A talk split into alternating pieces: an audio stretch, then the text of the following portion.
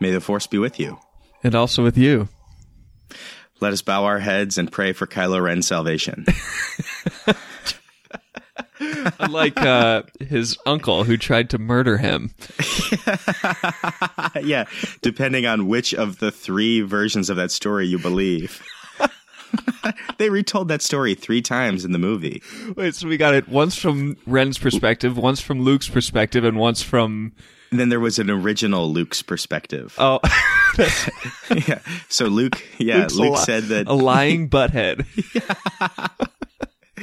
What was the what was the uh like the narrative point of that we wanted they wanted us to think for a second that luke was like deranged or was close to the dark side and that kylo ren actually was totally good Wait, at which point? Which telling of the story? so luke originally told the story to rey that was like i saw he was dark and he had and i confronted him and he tried to kill me and then kylo told the story to kill me. Luke Skywalker saying that. My nephew tried to kill me. oh my god He's I bad. He's evil in him. I can't wait to, like, in future years, watch this movie and laugh my ass off.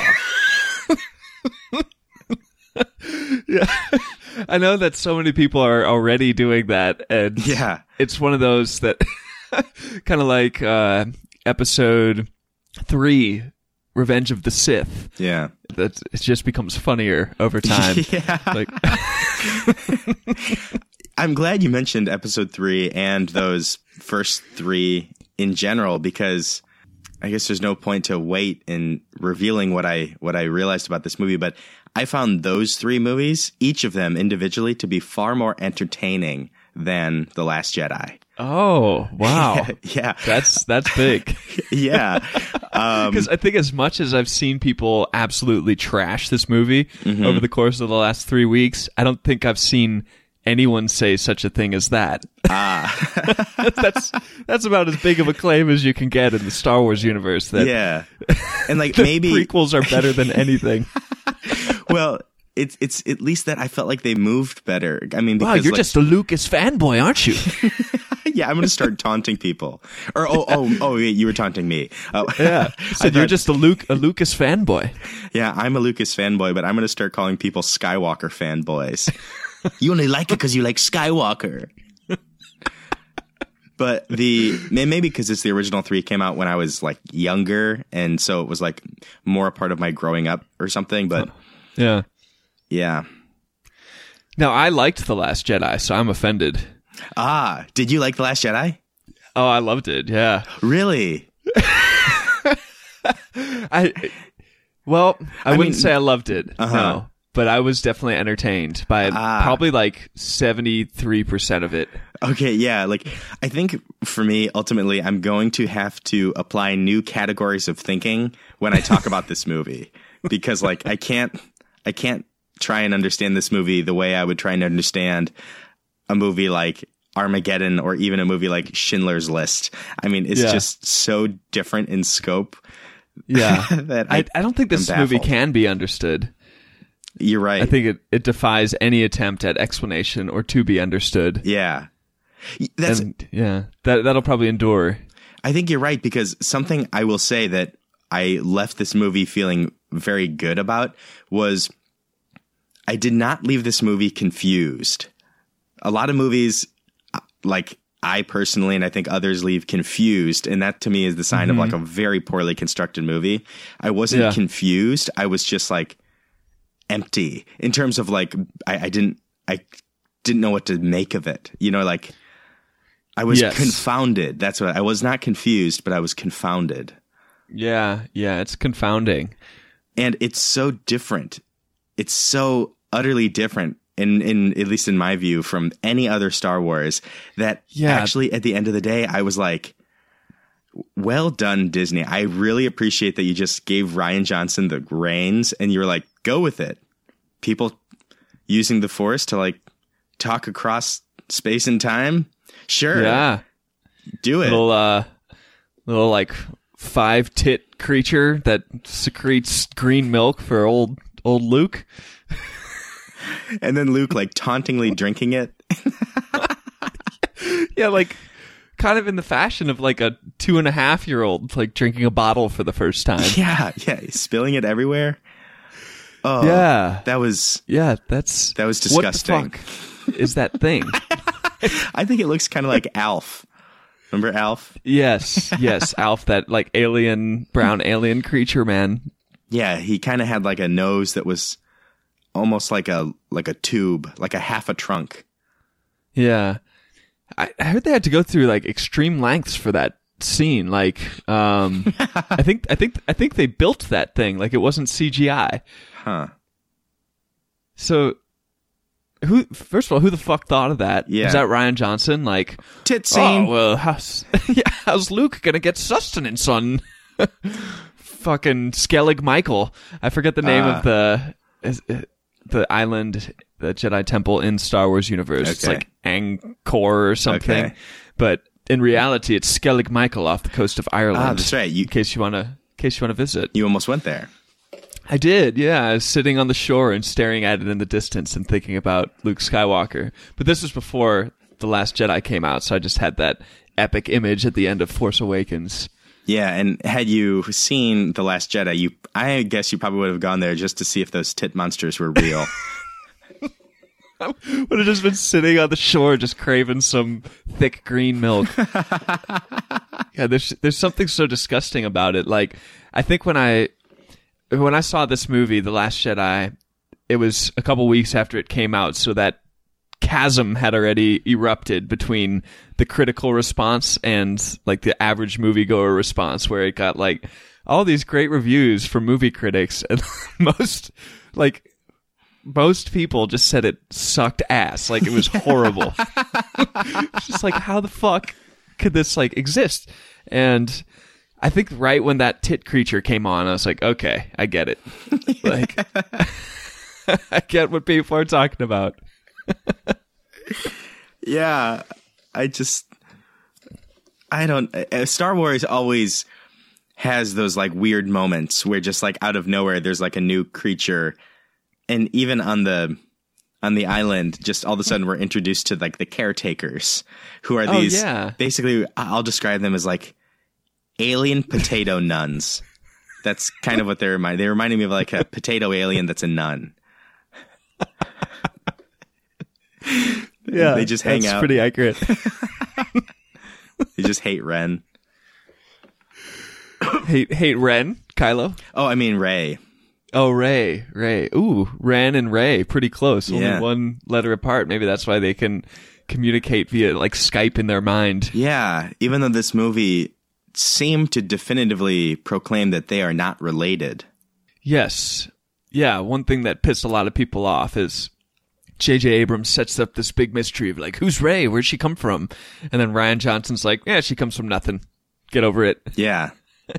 Which I'm wondering if that's like a little silk a little screen that they're pulling over Little everyone. little red herring. yeah, a little red herring.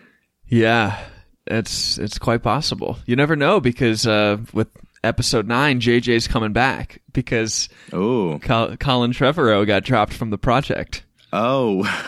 who are these people? who are these basically nobodies who get these billion dollar budgets to make movies? Trevor Sorian. Yeah, Trevor Sorian and even Rian Johnson. Like, Yeah. he's he's done some stuff, but like, yeah, yeah, he did like a movie. Yeah, a lot of these guys, or who are those those who are those brothers who Oh, do stuff? like you mean like the uh, Marvel brothers, like the Avengers Yeah. guys? I don't know. They got their like, yeah, butthead butthead brothers. uh, they got their their first uh, like big one, uh, like after having done almost nothing. yeah, So, whatever. I don't know, man. I mean, who knows what webs of connection are going on or what weird behind the scenes favors are being done. Yeah, maybe it's just like who can like out who who who like is the alpha nerd. Maybe like they get to direct. you have won the nerd off. Yeah. You win.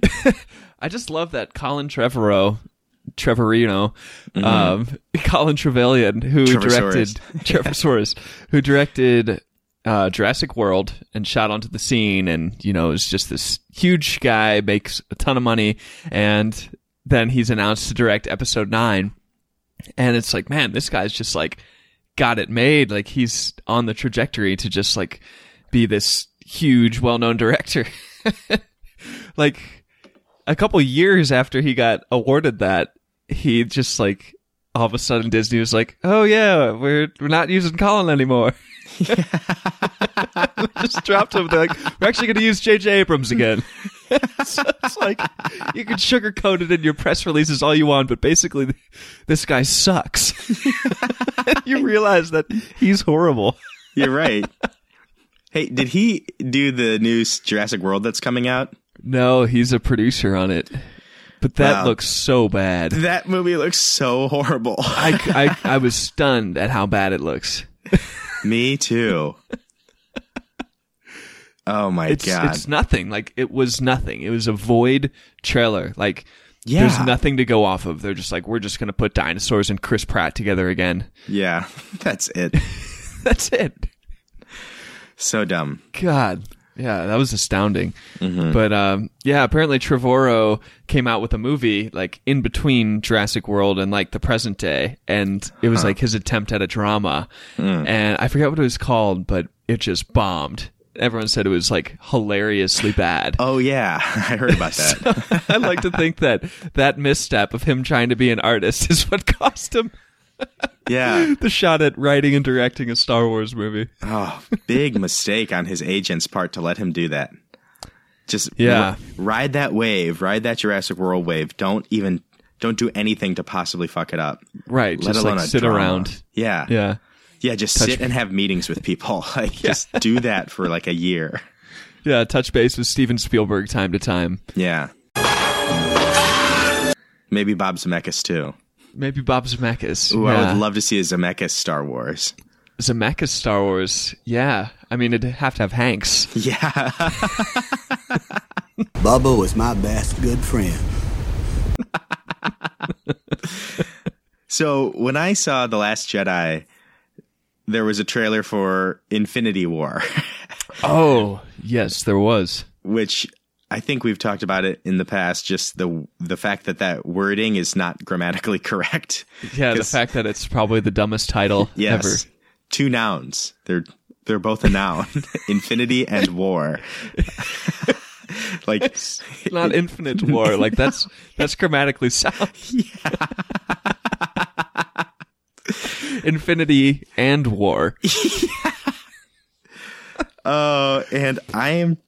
I know this would just kill so many people, but somewhere in my weird, cynical heart, I am just hoping at the end of some Marvel movie, like they're in like the desert of some land, and they like someone picks up a lightsaber, and they're like, "What's this?" Excuse me. Boom, credits. like It's gotta happen. it's got to happen. because they're, they're just gonna keep pumping these movies out like you know they say like oh star wars you know 7 8 and 9 to because there was talk of that even when george lucas was doing them Yeah. but like even this movie the last jedis pulled in like 1.2 billion already and it's like the, probably the worst reviewed one it's like why the hell would they ever stop making these if they're just making like hundreds of millions of dollars like guaranteed every time and the same with the fucking Avengers. So yeah, they're gonna bring them together. You're right. and then Disney also owns uh, ESPN, so there's gonna be like yeah. uh, Sports Center broadcasts at the end of like yeah. Star Wars movie. Like, and then when we watch the slow mo replay of Kylo Ren, That would be so fucking funny. Like thirty for thirty on Kylo Ren. Yeah. like Mike Golic and Trey Wingo have like a they have a they have a radio show. Those two have a sports radio show, and they're like Kusamano. Kus- oh, yeah, Joe Buck, Mike, uh, forget his name, Shannon. Mike Shannon. Yeah. Uh, yeah, yeah, who knows what the fuck Disney's doing? Like, I mean, we've had plenty of episodes in the past about Disney, and basically all of them conclude that it's just an evil brainwashing uh, organism, Yeah. essentially.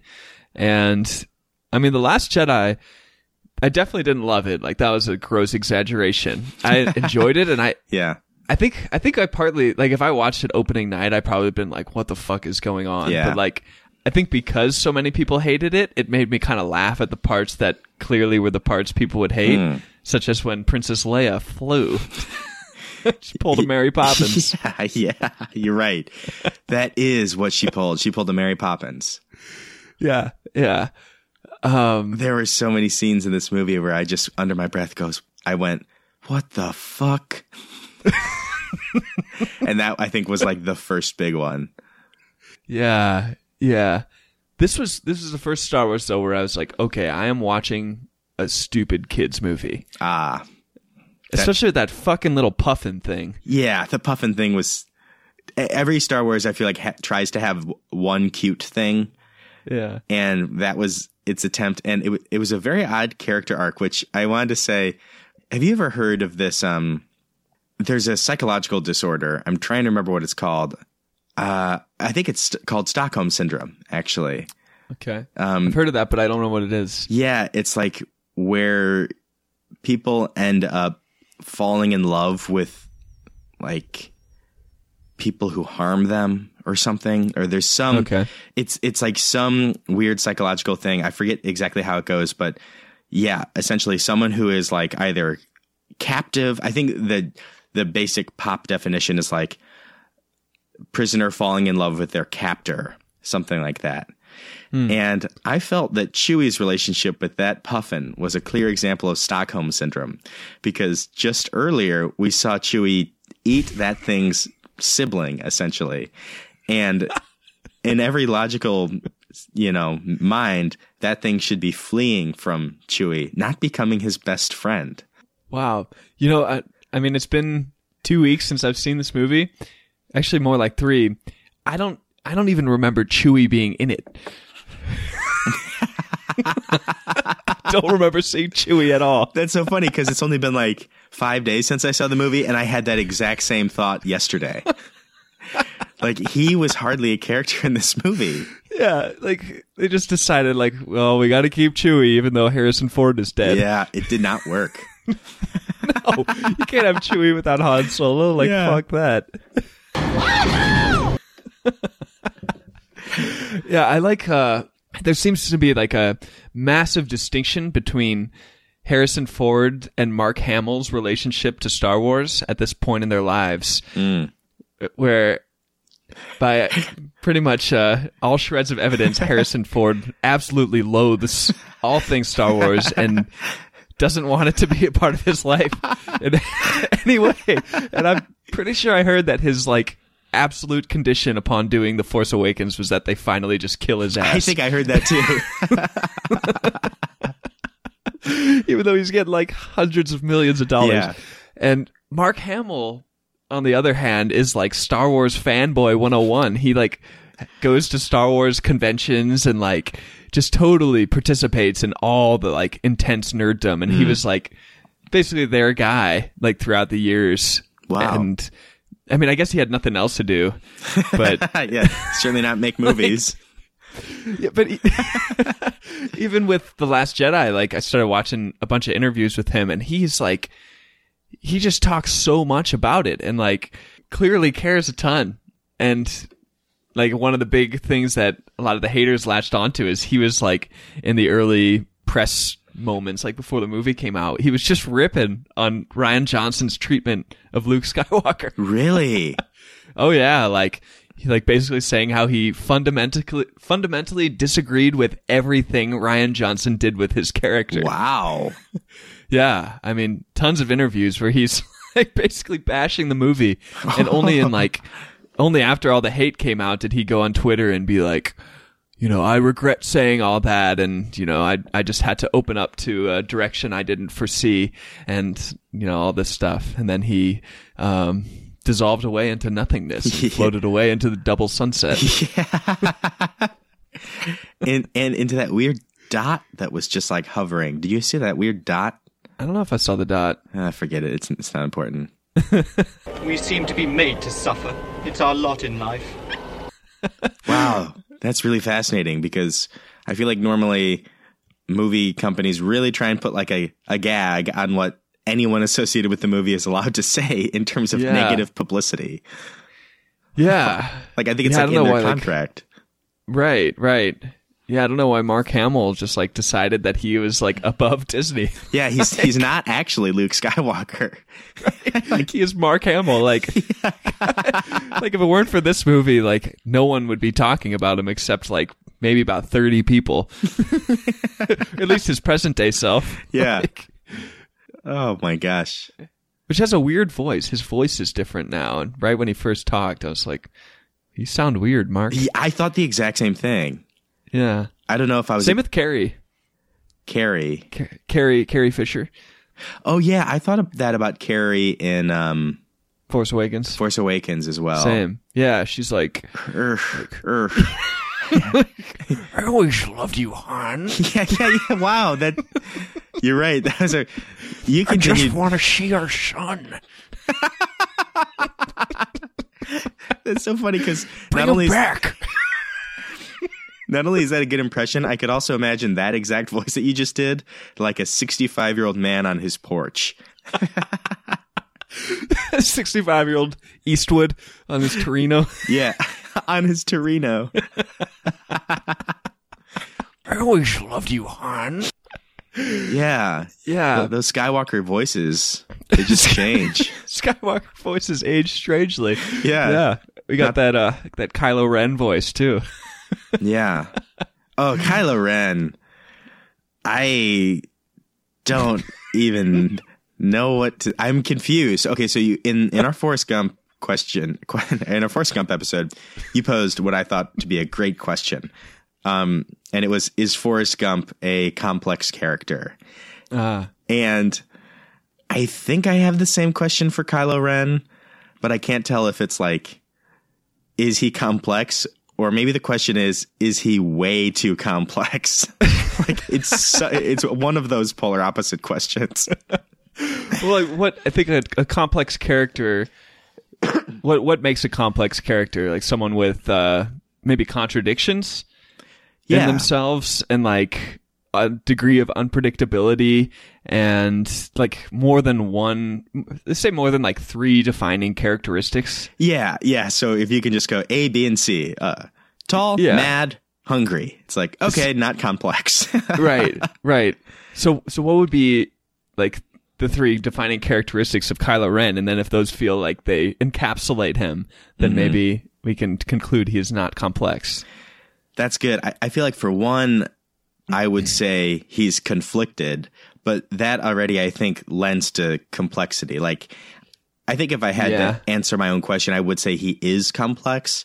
Um, but I just feel like he is presented in a way where it's like we are we are really being introduced to him as a character during like the most complex part of his adolescence, basically. Um, adolescence I love that because Adam Driver's like 35 This adolescent teenager yeah. And I know people have said this before that they're like, he's so, he's emo. emo yeah I've heard that too yeah. But I just kind of felt it. And this one more to me made him, made me think about adolescence, maybe because there are some like coming of age themes going on. I mean, for one, this isn't really coming of age theme. This is more of like an adolescent thing. Like, he just really wants to wear a mask. you know, like he just really wants to wear a mask that he Yeah. doesn't need. yeah and everyone calls it stupid Yeah. and he gets mad and breaks it. yeah even Snoke calls his mask stupid Yeah. It just cracked me up because I was like, "Oh yeah, he doesn't need him. He doesn't need a mask." right Darth it's like Vader like needed that to survive. yeah. so um, yeah, yeah. So another defining characteristic. Hmm. Uh, authority issues, yeah, you're right. He does anger. anger. Yeah, definitely, definitely like really like like uh really angry. like I Well, hey, you'd be angry too if your uncle tried to kill you. Suffer. yeah, with that horrifyingly angry Luke Skywalker face. Yeah. yeah, so I think of someone like um, General Hux. So General um, Gleeson, that is to say. oh yeah, domhnall domhnall Um, I feel like he is an angry character, but his anger is, um, it's relatable in the sense that he is essentially a fascist general. So like he gets angry at the people he wants to kill. Yeah. Um, I feel like Kylo Ren gets really angry at the people he wants to kill, and he gets angry at himself. I feel like Yeah. Kylo Ren gets angry at himself. And Yeah. that's that's where the source. So for someone like General Hux, I feel the source of his anger is the people that he wants to kill. I feel like for a lot of Kylo Ren, the source of his anger is his own confusion, perhaps. Yeah, and maybe that's what Rey senses when she's like, "There's still good in him." Yeah. Yeah, no, that, that's a re- that's a really good point. Um, I, I'm feeling in the lieu of this conversation that Kylo Ren is a complex character. I agree. I think would he's way that. more like complex and interesting than the prequels version of Anakin. Mm, yeah, definitely. He's just kind of a whiny little little beezy. Yeah, you're right. He's, just always like- telling me what to do. I hate him. I hate you. I hate you. Oh my god. Why? Oh my god. That's surprising. I haven't Hayden thought of.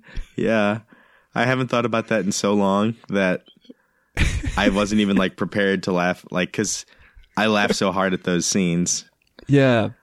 Yeah, they're hilarious. And even when They he's are. like trying to goad Padme into the dark side, Mm-hmm. just his look about Hayden Christensen. It's like, I can't take you seriously, man. He's like, Yeah. we could rule together. you and me. I heard a great justification when when those movies came out and people were like, "The acting's bad." Did you ever hear this justification? No.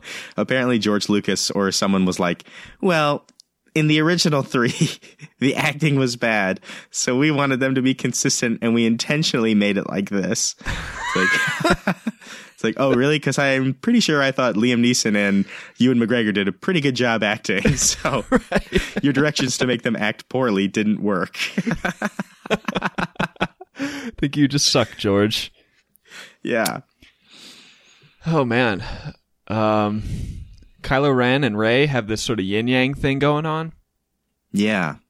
Speaking to each other way across space and stuff. And even Kylo Ren like appearing in a hut on this island and Luke Skywalker freaking out. And blowing up a temple with his mind. Yeah. Which is great because then we get the uh definitely the best cameo of the movie Um, in the wake of Rey leaving the island. You know what I'm talking about? oh, yeah. Little puppet cameo? Little puppet cameo. Yeah. Master Y. Right? Is that what you're talking about? Master Y, yeah. Yoda? Yeah. Yeah. Yoda himself. Yeah. Yoda appears. We get the old school Empire Strikes Back Yoda, which was great to see. Yeah. Not the, And, um, uh, yeah, not the Sith, not the Return of the, Revenge of the Sith Yoda, where it's like, if doing flips and, remember Yeah. when he's like sword fighting Count Dooku or something? I Yeah. forget. It's just like a CGI, like green uh, blob. Yeah.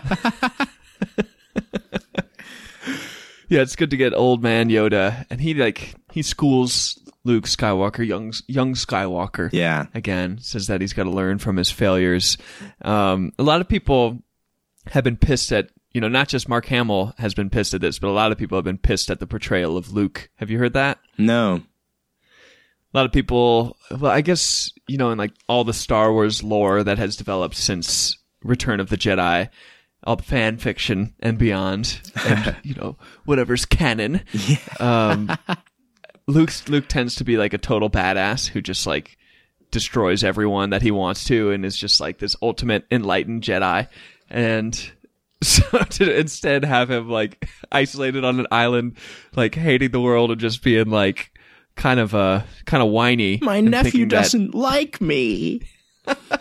i failed him. I failed again Yeah, I'm just gonna go It's to hide show now. some uh yeah yeah it's basically to say that uh luke would never actually turn his back on the jedi like that yeah, that it's stupid and he never would try to murder his nephew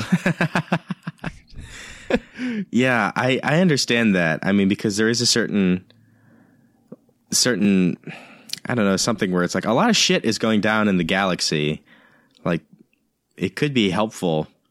But I, I mean I also get the idea of like, well, what can I do? You know, just get away, let me just die in peace. Let me just dissolve into the air in peace. uh, um but I'll just say real quick, in terms of Luke being a badass, I think maybe they tried that twice, and for me, they just didn't work. And it was in two jokes that Luke made that were like cool boy, disregard for society jokes. And the first one was when Rey is handing him the lightsaber and he just grabs it and Yep. tosses it over his shoulder. It's like, I, I know the second one already. do you want to explain it? It's uh, is it when he uh, projects his image onto that Yep. that salt planet and Kylo Ren tries to murder him with all these explosions, and then he's still there and slightly brushes his shoulder. Yeah. That, that I thought that was so uncool. It was so unnecessary. That yeah, that's that's what I'm talking about. When I was like watching this movie, I knew I was watching a stupid kids movie. Between like that and the puffin, it's like okay, this is Yeah. just trying to make kids like laugh and think he's cool. And like the entire Yeah. fucking Finn story, Finn and uh, Rose Yeah. is Uh-huh. her name, I think. Yeah. First of all, completely pointless. Did nothing for the Yeah, movie. I- oh my god, it, you you are right. It did zero. Benicio del Toro was just this weird like tick having like he just had ticks and Do you, do you know his just- name in the movie? No, because I went pee like right when he was introduced. and he just came back and Benicio del Toro was there. yeah. Where the hell did he come from? I, I do remember before I say his name, I remember he like turns over on this like cot in some cell on this, you know, Las yeah. Vegas planet. And and I remember right when he came in, I was like, "Oh man, this is a good time to bring in Benicio. Like this movie needs some new energy." so, I guess I was getting a little wearied by Mm. the stupid ass plot with Finn. He's not. His, he isn't Finn. He's Boyega. Yeah, Stupid ass Boyega. Boyega. We haven't Yeah. even mentioned Boyega. I know. I was wondering when that would happen. There's just there is really so much in this movie to talk about. I Yeah. I think that this movie is a revisit. Like maybe Yeah. like six months or something like that. Like a total revisit. Definite revisit. Maybe a two-parter. Yeah. Um, but Benicio del Toro's name in the movie is DJ. wow. That's ridiculous. Yeah, you got like freaking Kylo Ren and DJ. Who signed off on that? It's like when I think of a DJ, I think of a guy who plays music at a wedding, and I think of DJ Tanner from yeah, Full from House. Full House. Exactly. Or I think of like a five year old boy. Like I don't think of like a smuggler hacker from across the galaxy. oh yeah, yeah. He was a random ass character. They're like, yeah, let's. We need another uh, like Lando type of character who's Yeah. gonna who's gonna go back on his word and be a little trickster.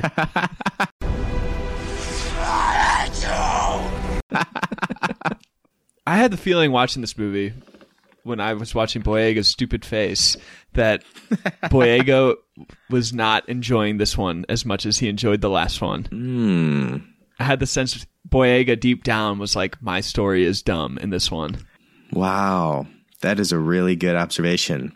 That is, of course, assuming Boyega is a human being. Oh yeah, and not just a Disney projection. Yeah, not just like a yeah Luke Skywalker projection. Yeah, help us, Boyega. You're our only hope. If- back in our Boyega episode, that was probably close to a year ago. This was mm-hmm. wasn't that our conclusion that Boyega is just like a Disney hologram? Yeah, and he's not real. Man, and we were like, in that episode, we got really deep into like the symbology behind like these movies that were coming out and that they were actually revealing the truth. Oh yeah. So, I mean, in this movie, we have two projected images. We have the projection of Kylo Ren, and we mm-hmm. have the projection of Luke Skywalker. Maybe, Yeah. Maybe could Disney's Disney be revealing the truth? Yeah, they're telling us something. Like they're showing us a glimpse of their power. It's it's almost like that conspiracy theorist uh, like sociological reality that you talked about how sometimes the government will like release something so that when a bigger version of it happens we're not as shocked. yeah, it's called uh, predictive programming. yeah. So Disney is engaging in a little predictive programming by showing us oh like people can be manifested and not be real.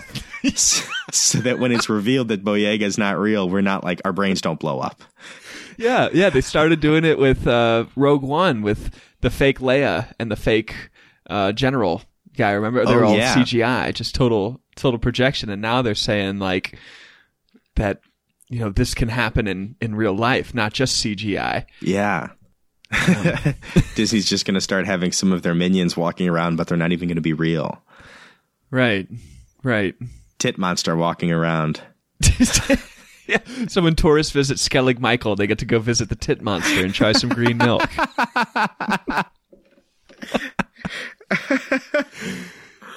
like, hey, it's St. Patty's Day. Like, you don't need your green beer. Go get some green milk. Uh, so I, something I, I wanted to discuss in this movie are the love triangles. I feel like this movie has a number hmm. of love triangles. And if you Yeah. don't mind, I'd like to just kind of name a few of them. I always loved you, Han. Please. Okay, so let's start with Boyega because we're talking about him. I think with Boyega, I don't know. I don't know what it is exactly. Maybe it's the history that he's a stormtrooper, which makes me think that he's highly like regulated by whatever group, you know, the empire that created him.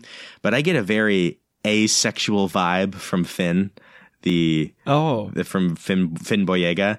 Um, Finn Boyega. I I don't feel well maybe it's asexual in this movie because um he and Poe didn't have as many interactions so there wasn't that kind of homosexual energy um because Boyega was with Rose the whole movie who clearly had a thing for him Yeah. like throughout the whole movie and then it's confirmed at the end and he was clueless and had no kind of like indication of that like he couldn't read her signs or anything yeah. even though she like the second she saw him she was like swooning and just absolutely Yeah. loved him Total starstruck. yeah I always loved you. so Just like the Chinese regarding Americans.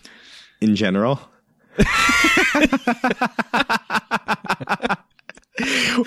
is this like a theme Yeah, that you yeah. think disney put in there like she, she's chinese and finn speaks They're- with an american accent Yeah. chinese oh, yeah, that's right. Boyega's British. Yeah. Do you think Disney's trying to encourage Chinese people to love Americans? I think so. Yeah, and I think that's I love it. not not just love them, but be amazed by them. And that's probably why this movie totally bombed in China. Did it? Yeah, it it got like removed from the majority of theaters after like two weeks. Wow. Yeah, it must be that pro-American uh, sentiment.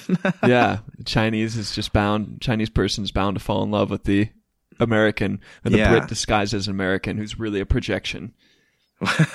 yeah, not even real. so uh, Boyega's love triangle in this movie for me goes like this: Rose loves, again, he's Boyega, not Finn. Rose loves Boyega. Rey loves Boyega. Boyega loves Poe, and Poe loves Boyega. But Poe loves Boyega the way a bro loves a bro, because I think Poe is basically a bro. Poe Poe is a bro. Yeah. Yeah, thinks he's just like the the smartest guy around because he's like a hot shot. Yeah, he he's like uh, Tom Cruise and uh, Hot. I almost said Hot Gun. Top Gun. Yeah. Who's his goose and his Iceman? his, his Iceman is uh, Dern. Dern is Iceman. That was that was great to see Dern pop into this film out of nowhere. Yeah, I think I said, "Oh my god!" Like I wasn't expecting Dern. I love Laura Dern and everything. Love Laura Dern. Yeah. I just was so surprised, and then it was like, "Is that purple hair?" I was not ready for it. What the fuck? strong, strong feminist energy going on in the Last Jedi. Yeah, maybe even a little lesbian energy. Yeah, you know, you mentioned that uh, there wasn't that homosexual energy between Poe and Finn, but between Leia and Dern. Yeah, it was definitely there. Didn't they like stroke each other's faces? they very well might have because they shared a very tender goodbye. Yeah, yeah. They like stumbled over each other's words even, and Leia was like, "You say it. You say. You say it." I always loved you. Come on, you say it this time. I cannot wait to rewatch this movie. Me too. yeah. I've, when I get my movie pass in the mail, I'm gonna instantly see The Last Jedi again. Yeah, Yeah, there was. I mean, it was very strong feminine love between those two, between Leia and Dern, yeah, and like. It, it it was so strong that I had the sense like wow Carrie Fisher and Laura Dern love each other like Yeah. this isn't characters anymore this is just these two actresses who really really love each other and yeah it was like it was it was strange too because up until that point the movie convinced us that Dern was like evil and Yeah. stupid Mhm.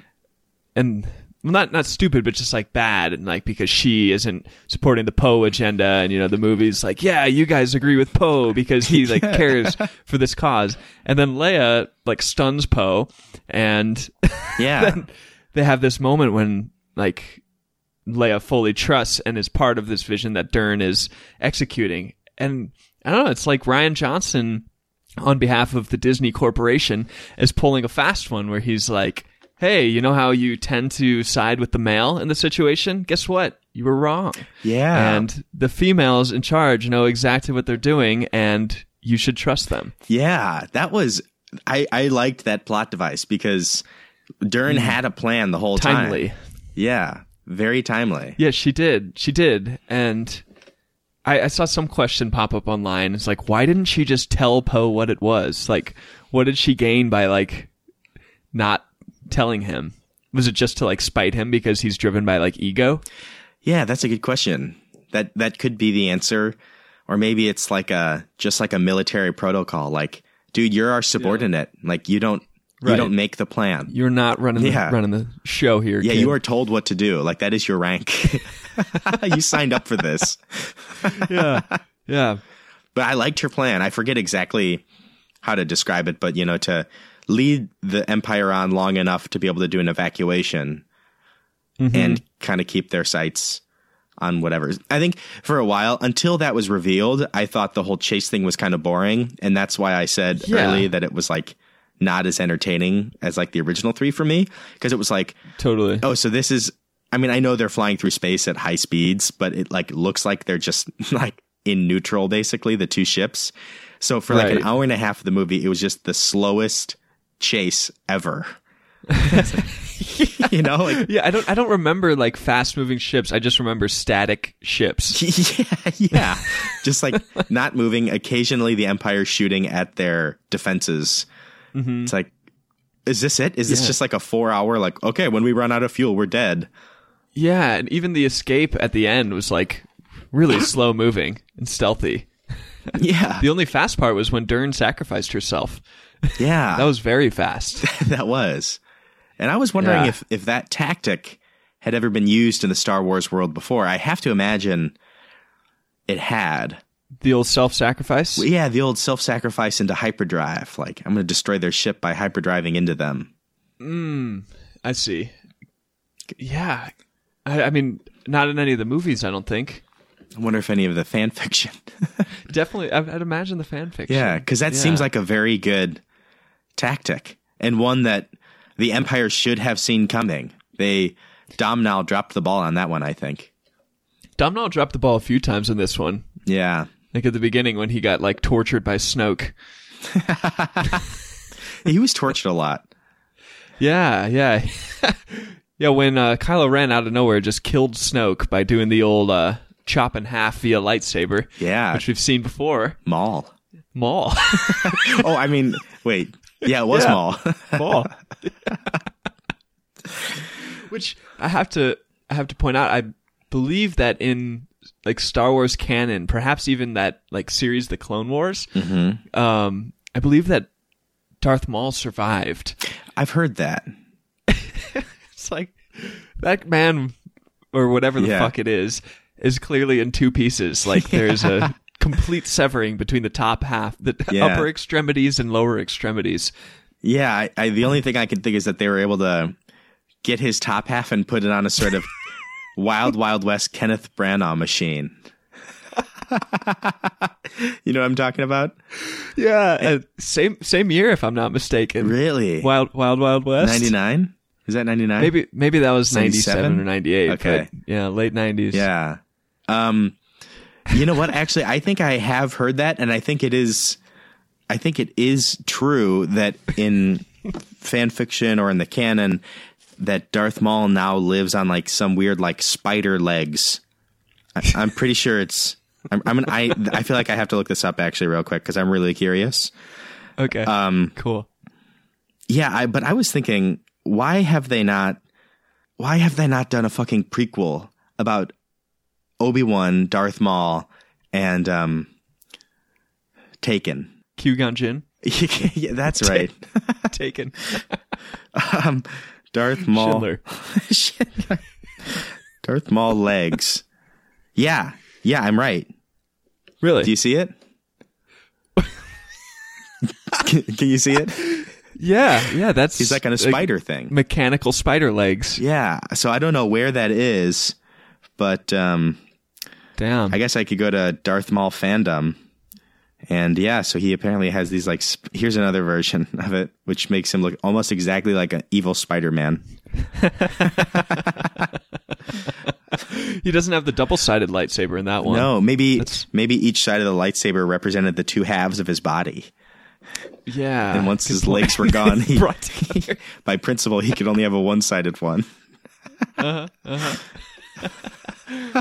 Um, you know, they never show where these uh, these bad guys get their red sabers. You know, we we definitely Yeah. definitely sees the endowing of like the good lightsabers, but do we ever see the endowing of a bad one?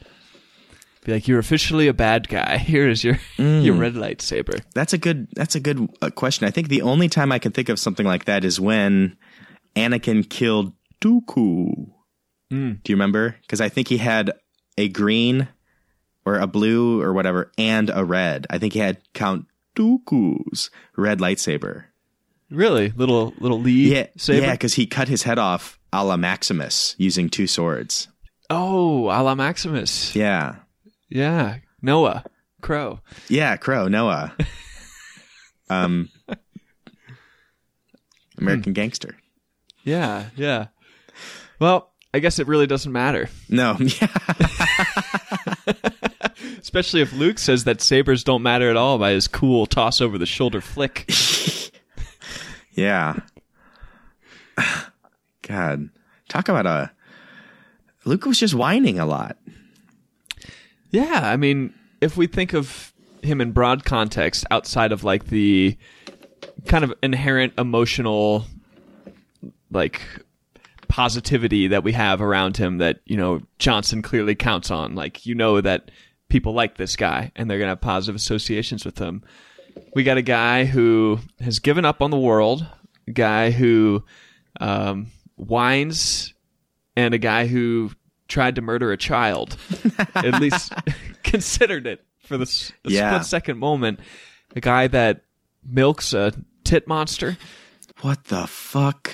and a guy that, um, well, I guess saves the day. Yeah, he does save the day. Yeah. But I think And I, lot- I, I'd have to say that's that was my favorite part of the movie. Yeah.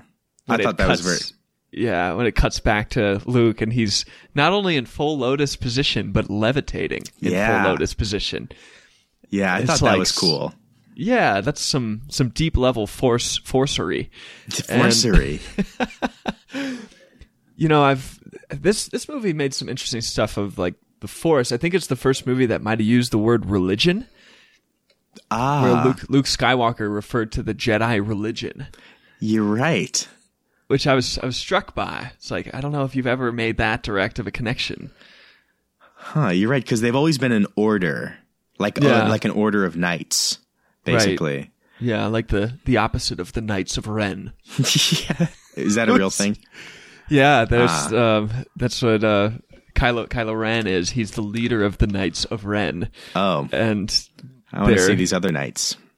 they they appear in about a two second moment of uh, Force Awakens when Rey's like touches that lightsaber and has all these horrifying visions, and she has this vision of Kylo Ren with like four similarly dressed cronies in the rain, and then Ah. they like slash down something.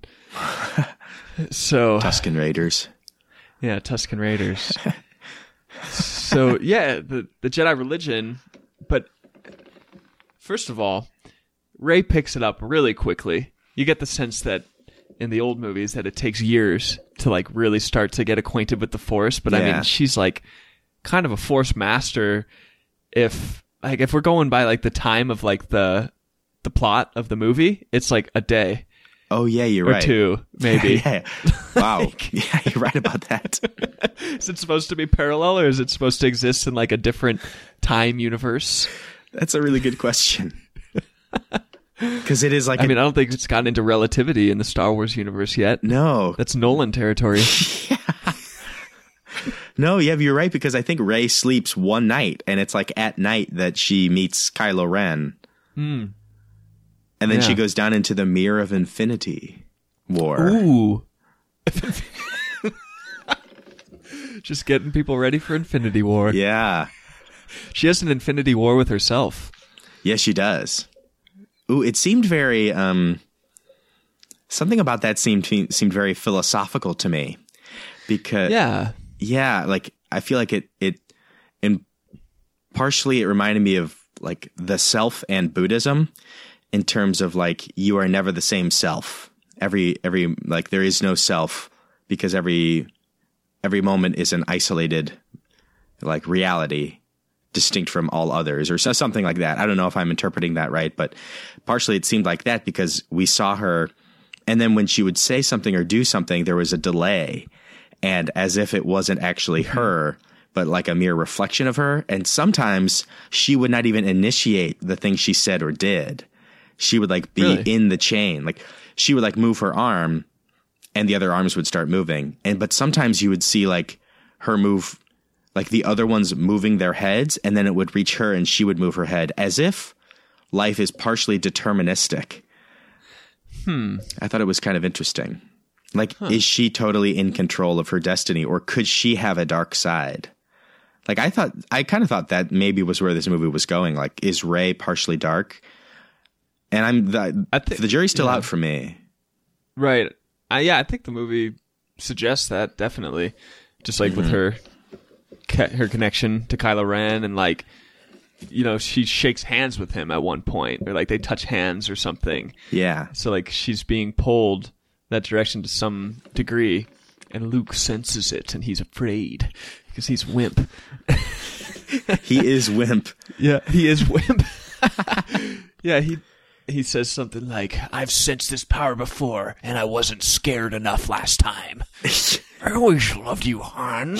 That's right. He sensed it in his nephew, who he about to, he tried to kill. He tried to kill, yeah. Um, no, th- those are good good points about this mirror scene. I mean, I remember when it was happening, it was like, okay, they're trying to do something experimental here, and this is the scene that you know your standard soccer mom is going to be like, this is weird, and. but yeah, you know, mirrors. I mean, classic film trope, the Hall of Mirrors and stuff. Some it all it tends to indicate something to do with like the unconscious, like especially when we're talking about like Kubrick and stuff. Lots of mirrors uh, going on in The Shining, like a scene where Jack's like only seen in a mirror. Um, and then it, it's it's her. She's searching for her parents' identity, right? That's what brings her into that space. Yeah. Like it's a total like go to the inmost cave Joseph Campbell moment, like when Luke goes into that that tree on Dagobah Yeah. with Yoda, and it ends. If I'm not mistaken, like she's going deeper and deeper into this kind of confusion, and it looks like she's about to see her parents like in this like cloaked form, and then it's just her face, right? Yeah. Yeah. which is a total cliche, but it was like well done. Like I was cool with it. Um, so I mean, maybe in that that Buddhist thing, it's like everything that you're seeking outside of yourself is really just yourself. That made more sense when I thought it than when I said it out loud. No, I, I agree. I, I felt like it was it was a profound moment, a profound scene. Rian Johnson thought so. He did. Yeah, I'm sure I could tell. Yeah. And you know, I think if I think about that scene of like all the experimental scenes that a movie like this does and can do, that one that one I feel like resonated with me. Like at the end of it I felt satisfied. I felt like it had it had moved the plot and kind of given some language to answering mysteries that remained in the movie. Yeah, Maybe because it was significant for Ren, it seemed like it, or uh, Rey, it seemed like it was significant for her. yeah, It and helped her. disappointing too, right? Yeah, like not totally satisfying for her, but like sort of like um Morpheus. The oracle told you what you needed to hear. Yes, yes, definitely a Morpheus Oracle moment. Yeah. Yeah, I mean, maybe it's saying like you're looking for something outside of yourself, but you need to be just looking at yourself right now. Like everything you're experiencing is a reflection of you, and you know you got to let go of what you think you're searching for. Yeah. Um, one of my one of those recurring, you know how you get those recurring quotes in your mind, Yeah. like the ones that just kind of come back and different moments as little reminders. totally. Um, one for me that I'm I'm happy I have because it's not like a cliche. In fact, I can't even find like the document of it. Ooh. Is Ken Kesey? Ken Kesey, the writer of One Flew Over the Cuckoo's Nest, Yeah. and the uh, king of the merry pranksters who drove across the country in a Technicolor bus and took a bunch of LSD and ushered in the era of the hippies. Wait, that was Ken Kesey who did that? yeah, that was Ken Kesey. Wow, I didn't know. So that's uh have you seen Across, Across the the Universe? Yeah, that's Bono. Really? Yeah. Yeah, I didn't know Bono that is- was Ah. um what are they they what's his name in the movie i don't know i forget but they like in real life ken kesey goes took his merry pranksters and went across the country to first of all he went to the northeast they went from northern california and he was publishing his second book, Sometimes a Great Notion. So it was like to go over for the publishing, but it was also to visit Timothy Leary, who was like the other like big time LSD guy in the 60s and was kind of doing a different thing. And they had never met, but there was kind of like, kind of like where you have the West Coast and East Coast rappers. You had like the West Coast and East Coast acids, acid heads. And so that's why in Across the Universe, when Bono and his merry pranksters show up at that guy's house, he's like, "It's the home of Doctor Geary." So they changed Leary to Geary, Ah. and he won't come outside to meet them. And Bono gets all upset. Apparently, that happened in real life. Tim Oh. Leary was like, "Yeah, I don't really want to see them." Um, anyways, that tangent is to say that in this interview with Ken Kesey, when he's talking about some like mystical stuff late in his life, he has this great quote where he says, like, we're always, we're always looking for, we're never looking at. And Ah. That's, that's the one that just kind of keeps coming to my mind, like over and over, that we're always looking for something instead of what's right in front of us. Ooh. I like that a lot. Yeah, and I think of like all the ways I do that in my life. I'm like, you know, if I only have this, or when I get to this level, then instead of just like looking Yeah. at what is, which is, you know, where peace is and Jedi Jedidom. Jedi-dom. Yeah. Yeah, it seems uh, that kind of reminds me in many ways of like the the groundwork of philosophy, at least in like the Greek tradition of like naming things and how Socrates was so interested in what a thing is, like by itself. Like what is it? Not not what we associate with it, but like what is the actual thing? Mm-hmm. Yeah. an old Kant, I always loved you. Kant continued that hermeneutic. It- yeah, I guess that's not really a hermeneutic. That's just philosophy. Yeah, it could be. the thing in itself. and then I think old Nietzsche was like, "Fuck that! Get away from that! Like, yeah. stop being all Kantian." Yes, please. I don't I don't know a lot about Kant. I I respect his ethics. Yeah, because because I think they're it's like a well formulated form of the golden rule. I think it's pretty cool Right. his deontological ethics uh but Yeah. other than that, I uh, Categorical imperative. the categorical imperative. Yes. Uh, How's that phrase again? it's something like for each situation like you were to imagine like But, like like a- act in a way where something could be like a universal. Yes. And, yes yeah, exactly Yeah, total rephrasing of old old Jesus's rule. yeah. Jesus Jedi. Jesus, definitely, definite Jedi.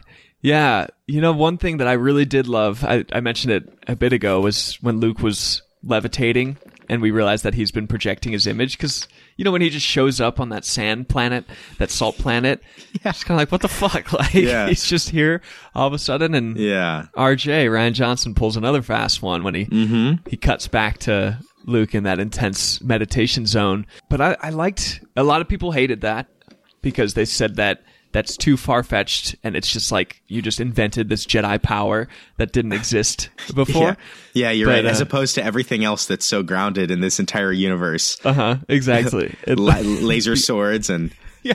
Admiral The- Ackbar yeah, levitating and projecting your image is far fetched.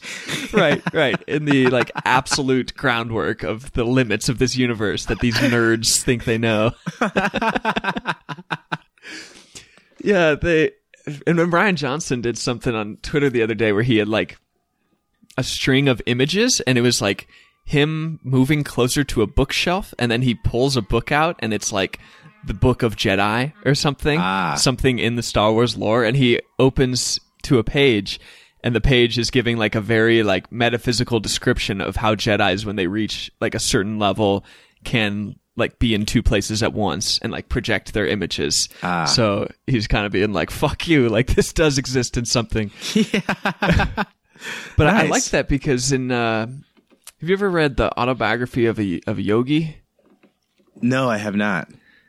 I read about five chapters of it, and so I did not read it, but I got a lot out of the five chapters. It was by uh, Paramahansa Yogananda, I believe was the fellow's name. Okay. I think I've And- heard of him. What did was what was his like how might I know him?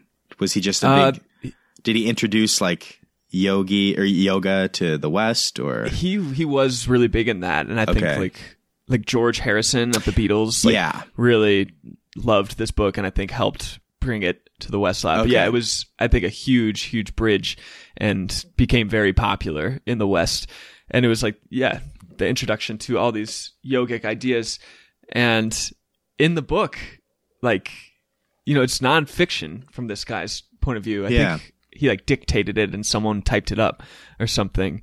And he like talks about these yogis who are able to be in two places at once and ah. how like they're able to have their image simultaneously in multiple places and like you know we read it as westerners like that's dumb Yeah. like that doesn't make sense but like you know this is like a man who dedicated the entirety of his being to spiritual fulfillment and to like coming closer to god and he's speaking about this in like a nonfiction kind of way like this is Yeah. actually possible so I, I like to think that rj rian johnson was aware of that kind of potentiality in the uh, in the yoga yogic philosophy and decided that you know since jedis are kind of like masters of all religion combined into one yeah.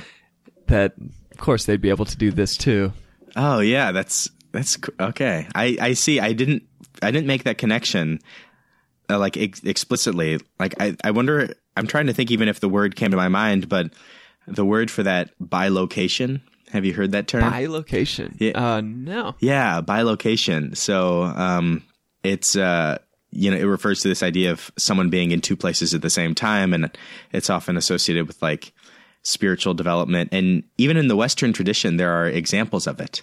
So uh, Padre Pio, you familiar with that name? Familiar with the name? Yeah, so he was an Italian priest, maybe in like the first half of the 20th century or something. I think he's a saint now, Saint Padre Pio, and he is PP. PP. Yeah, he is reported to have bilocated on several occasions, and he also received the stigmata, so Oh. um, the wounds of Christ. Um, but yeah, there there are stories of of people like seeing him in like different parts of Italy, like at the same on the same day when it like would have been impossible. And there are other sa- yeah, there are other saints throughout Christianity who have been reported to have bilocated. Um, I can't think of any more, but like wow. even even Jesus uh, in the New Testament. Uh, after he rises from the dead and he meets the travelers on the road to Emmaus, and then he like vanishes and is like instantly in the room with the disciples or something something like that like uh that's reported or, or there's like another scene where anyway after jesus rises from the dead he he's like bilocating all the time Yeah, I guess so. And he's kind of like a projection at that point. Like I imagine a lightsaber would go through him.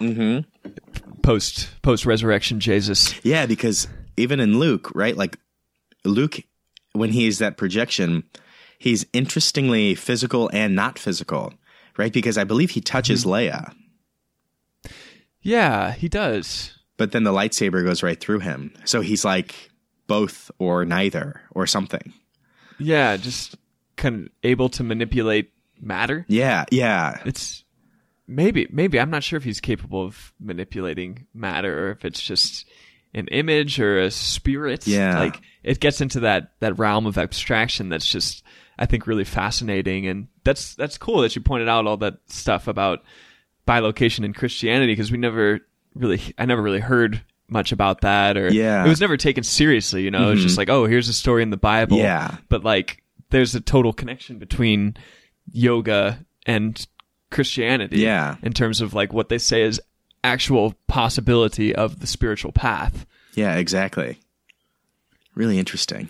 So I, I loved that scene because if Luke was just like chilling in his hut and doing that, it would have been annoying. But the fact that he was in such an intense state of like meditation and, you know, it shows his face and he's so deeply focused and deeply concentrated. Yeah. I just think it pulls on all these traditions like in Tibetan Buddhism, there's something called dream yoga Oh, and dream yoga is essentially it seems pretty much the same like the same as lucid dreaming Okay. where through like a heightened state of consciousness and spiritual attainment one is able to travel at will through the dream world but the difference is you know lucid dreaming is like when someone gets stoned and it's like oh my god you can control your dreams. No way. Like i'm gonna do such cool shit. And dream yoga is like part of their spiritual path where I remember I saw it was in Spokane, Washington, and saw there was like a Tibetan monk in town who was giving a, a course on this, and I went to it, and he was saying that he and his like Tibetan monk bros would like decide where to meet in the dream world, and then they'd go to sleep and like meet there and like talk with each other, and then in the morning all remember it. what? Yeah. Like that's dream yoga is like doing that. And I remember I, I asked him a question. I was like, can you spread compassion through dreams? And his face lit up and he's like, absolutely. yes. this like Tibetan man. Did he look like Yoda? Yeah. He looked like a Tibetan version of Yoda. can you? Can you? Yes. spread compassion. You can. Wow, that's funny. Yeah, and this this guy was like a spiritual badass. Like he mm-hmm. wasn't just some random guy in robes. It was like you know, so you can see a spiritual person. You know, like you see him and you're like, Yeah. whoa! Like I'm seeing someone who's who's like Yeah. kind of I don't know holy or something. It's Like, true. they're they're tapped into something that most people aren't. It's- But you know, it's just like their wisdom is just kind of being exuded through them. Yeah, there there are definitely spiritual people, and there are total spiritual charlatans as well. Oh man, Yeah. we could do a good episode on the spiritual charlatans, Oh my god, we totally could. or just do it right now. it's a long ass episode already. yeah. What do, you, what do you mean when you say a spiritual charlatan? I mean, one that comes to mind for me are just like the televangelist people. Like those people are they are in my mind fascists who have found a way to convince people that they are holy. And um, they are the scum of the earth. like now, would, would would Joel Osteen fall in that category? Um, you know, I don't know much about him, and as far as I can tell, he seems like a nice guy, and that he doesn't like actively preach um, anything negative. So I don't really know much about Yeah. him. Like, That's true. you know, I'm sure people could have their criticisms, like he's rich or whatever. Um, but I don't. My my gut instinct is like no, that he's not like that. But someone who would be would uh, be the the Reverend Jerry Falwell. Uh, if if he was he was kind of big back in the day, maybe died in like the around like 2008 or something. And are you familiar with the writer Christopher Hitchens? By by name, I haven't read his stuff though. Okay, I haven't read his stuff, but I've seen so many of his interviews, and he was um, British American, um, wrote for Vanity Fair, and he was for a while. He he has since died. He died of cancer a few years ago, but he was like the most vocal atheist kind of in the media. And the stuff that he would say about Jerry Falwell was so funny. He called him a charlatan, and someone someone said uh, at, like the day Jerry Falwell died, Christopher Hitchens was interviewed, and they're like, "Do you think Jerry Falwell?" Like, "We, I assume you don't believe in heaven, but if you, if there were a heaven, do you think Jerry Falwell's there?" And he goes, "No, and I think it's rather a pity that there's not a hell for him to go to."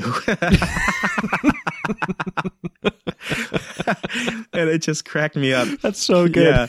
Yeah, and like Jerry Falwell was he was a like a total right winger, like big time, and he said some horrible stuff, including that 9/11 was the result of homosexuality in America. What?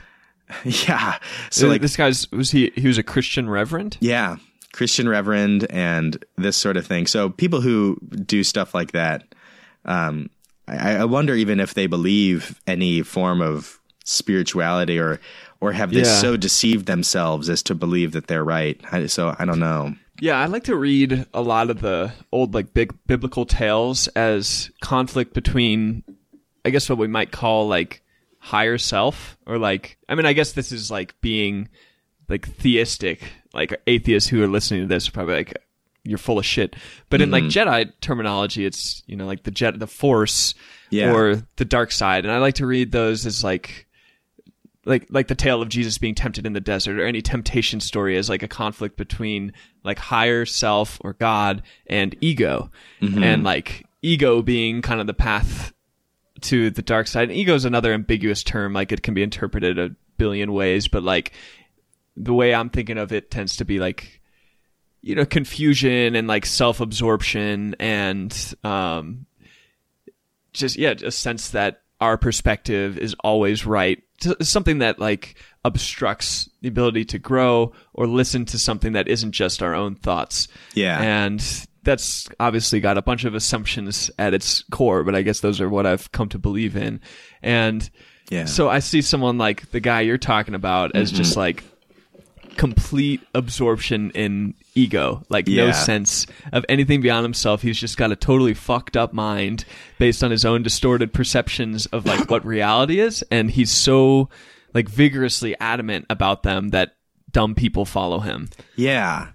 Yeah, that's a that's a great way to put it because I feel like the ego trap that so many people fall into is believing in an ideal and then not having the wisdom to realize that an ideal can be further perfected. Oh, that's yeah, that's a really good point. Yeah. thinking you're there. Yeah. And I feel like you can see that a lot in various spiritual charlatans and in politicians. Politicians. Yeah, politicians as well. Like holding this idea. I feel like you see this a lot for them. I mean, you'll see this in all of them, whatever. So you know take that for what it is. But i feel like you see it the most in like ultra conservative politicians because they hold this odd like they hold this odd belief that like things should not be changed. Like but then at the same time they contradict themselves by wanting to change certain things. And so it's like you can't simultaneously say like we are the best and we can be the best or like there's like some odd contradiction Well, yeah, I mean that's all over Trump, right? Yeah. Like make America great again, but America is the best. yeah it's like wait those those contradict like you can create a more well-rounded and cohesive notion if you just keep it at let's improve ourselves mm-hmm. and like yeah. Let's continually move toward this like eternal ideal. Yeah. that takes like daily practice and dedication. Yeah, because if you already believe you're there, then that's it. It could like you're not going to get anywhere. Yeah, I think you've really like pointed to like the core of spiritual charlatans because every spiritual you're talking about like a large scale spiritual charlatan like uh what's what's that guy's name Jerry Falwell. yeah falwell um in my own like travels through uh through the country and well definitely not through the world but to a couple other countries. Um i'm, I'm specifically thinking about when i was in San Marcos, Guatemala, and I ended up at this meditation center for a month doing like you know daily practice in this with this group of meditation, yoga, and actually stuff like lucid dreaming, and and something called astral projection, which is apparently what Luke did. Ah, Yeah, that's that's another term people have have Oh, attached to it. Astral projection. Anyways, um, I remember some some people there that there that just really really pissed me off instantly because you just there's this self-satisfied sense of like I'm so spiritual. I know like the way of the spirit and I'm here to teach and you can tell it's someone like who's just not that far on the path. And Yeah. they're completely wrapped up in some sense of ego some sense that they have attained this wisdom maybe because like they had one or two profound experiences and someone told them that they were wise or something. Or they just like read some book that was like you are already enlightened. They're like i'm already enlightened. Wow. Everything i Yeah. think is perfect. It's like so yeah that's the the charlatanic nature i think of the spiritualists is Yeah. believing that they are there when it's an ongoing journey like you know, Totally. someone like even like jesus i don't think he was ever really saying like i'm there like he was continually like dedicating himself to like going into uncomfortable conditions to like move closer to this ideal of you know eternal unity with god yeah, yeah. So true. And you know, it's funny. It kind of reminds me of a distinction I learned when I was studying philosophy. How there were kind of two groups of teachers back in the time of ancient Athens. There were the philosophers and there were the sophists. And both of those words have a root word in the word Sophia, which means wisdom. The one thing is philosophy and the philosophers. So philosophy means the love of wisdom. So the philosoph- the philosophers were the people who loved wisdom, and they were the ones who contis- uh, consistently challenged our preconceived notions. And those were the sorts of teachers who, like Socrates, would have been a little more inclined to like have conversation. And some of them set up schools of philosophy, ways of thinking, but the idea was centered around conversation. And the sophists, which just means wise. So they referred to themselves as wise people, basically. They were the ones who taught the truth. So you had two different groups of people. I just love that, like, some people said, we love wisdom. Other people said, we are wise. And it was the, so- yeah. And it was the sophists that uh, Socrates hated because they, they believed they knew everything. And then they taught the youth of Athens, um, what to believe. And even though the irony is, yeah, Socrates was was sentenced to death for corrupting the youth, and and his part of his uh, defense or whatever was how he was liberating the youth, and the the real people who were corrupting the youth were the people like the sophists who were just reinforcing all cultural standards and preventing people from thinking. Yeah, and then towards the end, Socrates had that famous statement of, you know, I know, I know nothing.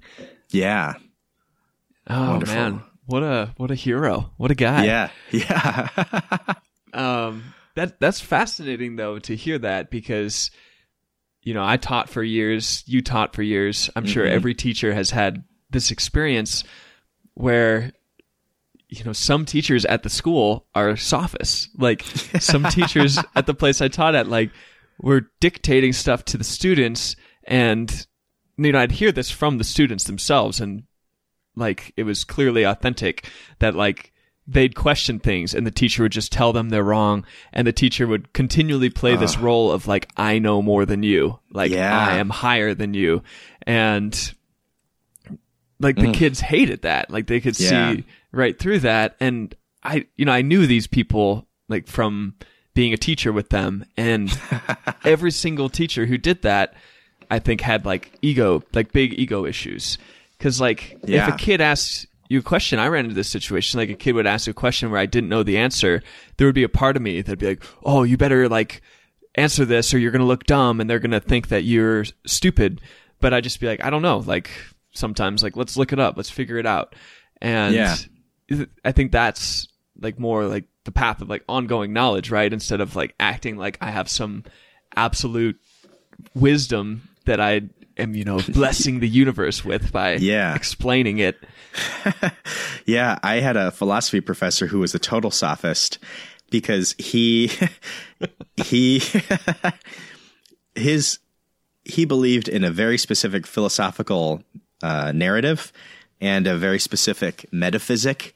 So everything, everything could find. Uh, he could find an answer for everything because his specific philosophical metaphysic was like a big sphere. And within that sphere you could answer everything. The problem was truman show. Truman Show, yes, Truman Show, Truman. Um, and then the problem was, we would ask him questions that were outside of that sphere, but he would find them. He would find a way to bring them in the sphere, which I thought was a mm-hmm. sacrilege against philosophy because it's like, okay, yes, you answered my question and you proved me wrong, but the problem is, you you made assumptions to my question that I did not present. Like, Yeah. you assumed them within your narrative, and I'm not asking a question within your narrative. So, yes, you can literally answer everything, but the problem is, like, you're answering everything by wrangling it into your method. And Yeah, that's not that's- That's often a like problem between philosophy and theology. Is like you know Yeah. the philosopher will ask like, well, how is there meaning in the universe? And the theologist might respond like, well, because God gave it meaning. Like, no, that's not an assumption that Yeah. I'm making in this question. Yeah, like- bringing it into your narrative. Exactly. Like if you if you bring this a priori kind of that is to say uh, like a pre-existing narrative, then you can weave anything into your narrative. Yeah. Yeah. You've like created an absolute framework of reality, even though like the f- fundamental nature of our like experience and the path of philosophy through the millennia has been that there isn't some absolute framework to reality necessarily, or like it, it's not that simple. It's not just like this one system fits all. Yeah, exactly.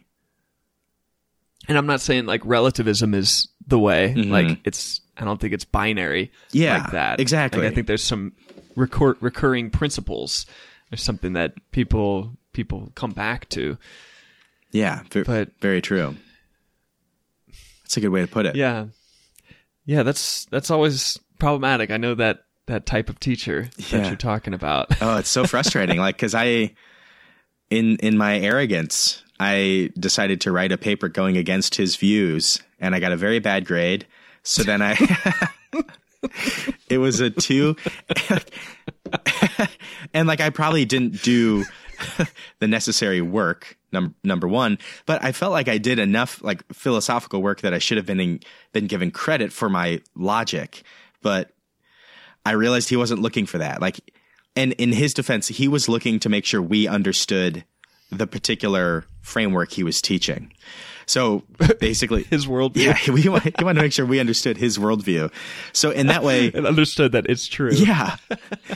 so it was less of a, it was less of like a course in philosophy and almost more a course in memorization because that's ended what I mm. ended up doing, and that's how I uh-huh. answer the questions on the final, like using keywords, key phrases, and like if you read my paper next to my final, which were written like two weeks apart.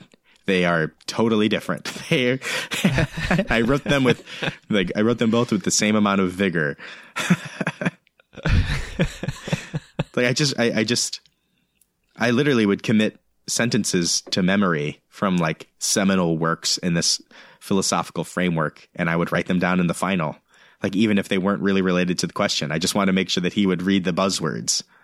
I think that's like a, I think that's a problem with academia in general. Yeah. Is just like through this whole publish or perish mentality, which is, you know, when you get this tenure track job at a university, which is so cush. I mean, if you can get one of those jobs, They just like, almost do nothing. Like yeah, some of them. they like teach a couple classes and then just get to like do what they want. Yeah, and like some of them like stop working. Like I've heard stories of professors who like published things and wrote books and worked really hard, and then when they got tenure, they literally stopped publishing. like the whole idea is that you get tenure so you have time to publish on behalf of your school. Yeah. And so these people are just furiously like carving out their own perspective and like trying to do it in such a way that gets attention and that other people respect. And, you know, it becomes such this competitive environment. Like, your, your philosophy's bad. Like, no, my philosophy's good. Like, I have the proper interpretation of Wittgenstein. Yeah. it's like this huge assemblage of like ego and no one's people aren't really trying to like challenge the paradigm you know? When people come along to challenge the paradigm they're like called crazy. Mm-hmm. Like i'm sure there's tons of brilliant scientists there right now who like are publishing controversial papers about like laws of thermodynamics or something and the institution is just like fuck you. My entire my entire like dissertation and beyond is based on these principles that you're saying are untrue. And so it's it creates these like individual thought bubbles these fears like you talked about with that professor and then gets like those get downloaded onto students especially if a professor gets like you know respect through his treatises or whatever and like other people are like oh wow this is brilliant stuff. Well then the person unless they're like a sage who can not give into that bullshit is going to start building that up in their heads and think Yeah. they're you know the shit and know a ton of stuff. Yeah, I get I get really concerned with this, especially when it comes to the media and news, because as humans we tend not to like ambiguity as much as we like certainty. And yeah, like sports like sports, yeah, sports certainty Yeah, sports are are certain. Did he cross the line? Yes. Easy, Yeah. easy does it. Six points. Um they've even taken the ambiguity out of it because the ambiguity was like close calls that the ref would have to decide. But Yeah. now they just look at a replay on super slow motion and find Yeah. the certainty. Like and like that can only continue, right? Like eventually they'll have sensors in the first base bag, I'm sure, that can like Oh yeah, you know, they can like basically figure out exactly when the foot hit the bag and whatever. Um, but we like certainty. And the thing about the news, the thing about the news and history that people don't understand is while the while things happen, their the meaning of of what they led to, their causes, that is like always up for interpretation but we don't like a lot of interpretation because interpret interpreting things is engaging in ambiguity. And so we want certainty. And when media and news outlets kind of put forth a narrative of certainty, it makes people feel good and it makes them more inclined to mm. return to that same news outlet and get that exact same meta narrative over and over again, which helps them create their own truth bubble, which makes them unable to engage in conversation because then engaging in conversation with someone who believes a different system is engaging in ambiguity, which we've essentially been taught to avoid, or not taught to avoid, but we've been encouraged to avoid because because it helps kind of create return customers, as it were. So it's essentially an opiate, to use a Marxian image. What what's the opiate? Oh, I, I feel like news media today is in some ways an opiate. Um, yeah, but it's such an interesting one because it's so negative. Yeah, It's exactly. like you know, you usually think of an opiate as like pleasant feelings, like yay, everything's nice and stuff, yeah. and um, you know, Marx said that about religion, and you can see there's obviously darkness to religion, but it's like you know, you're not alone here. There's a God that loves you. yeah, Like, but the media is like, the world's gonna explode. yeah, yeah. fucking North Korean psychopath's gonna blow us up. And like, look what Trump Yeah. tweeted. Oh my god! And like all this freak out stuff, and like there's all this darkness happening, and like guns, and just like the world's. like, If you if you make a truth bubble based on like mainstream news outlets, there's the only conclusion is that like we're fucked. Yeah, exactly. And so, like, how, how, what distortion of human consciousness has made that an opiate where that comforts people? Like, where they seek that? That's a really, really good question. I don't know. Like the only thing I can imagine is that somehow it reinforces them themselves. Like I, I think with especially like the partisan news sources, um, and I know it gets ripped on a lot, but I personally think rightfully, and that's Fox News. Not everyone at Fox News. There are some really great people at Fo- Fox News um, who like really give good credit to the news. And I'm thinking of two individuals that I really like. One is named Chris Wallace, and the other one Shepard Smith. The thing is, their shows are on like during Shepard Smith. Um, I love this guy. He's so great. He accidentally said the word blowjob on TV one time. he's he's from Mississippi, so he has this nice Southern accent. He's like, I have no idea how that happened, but it won't happen again. um, but uh, they give the news in a very good way. But their shows are on like in the middle of the day when the bulk of people are not watching the news, and then at night you get these people who are, in my view, actually fascists. Um, at least in their persona they put forth, but. With media and culture today, General they're- Huxes. they're general huxes. There is no difference between the persona you put forth and your real persona because the persona you put forth is more powerful. It's not like someone can be like, "Oh, well, my Projection. what's that? Your projection. Your projection." Yeah, your your bilocation basically. Yeah. It's the real you. Um and it's it even it doesn't even matter if it's the real you. It's it's the ideas that you put forth. Like if you go on TV and you and you preach essentially half truths and um and deceit and then you go off TV and you're a normal guy like you've done every bit as wrong as if you were a horrible person so i'm thinking of people uh Sean Hannity, I believe he's a fascist, and Tucker Carlson. These are two people on Fox News. I think, Tucker Carlson is the first of the ones you've mentioned who I'm aware of. yeah, okay, yeah. And yeah, I got a strong fascist vibe. Yeah, he and he's a very smart person, so he has a way of presenting arguments. Like he'll bring on someone he disagrees with, and then he does a brilliantly s- sophisticated, sophist way of tearing down their argument um, by assigning to it.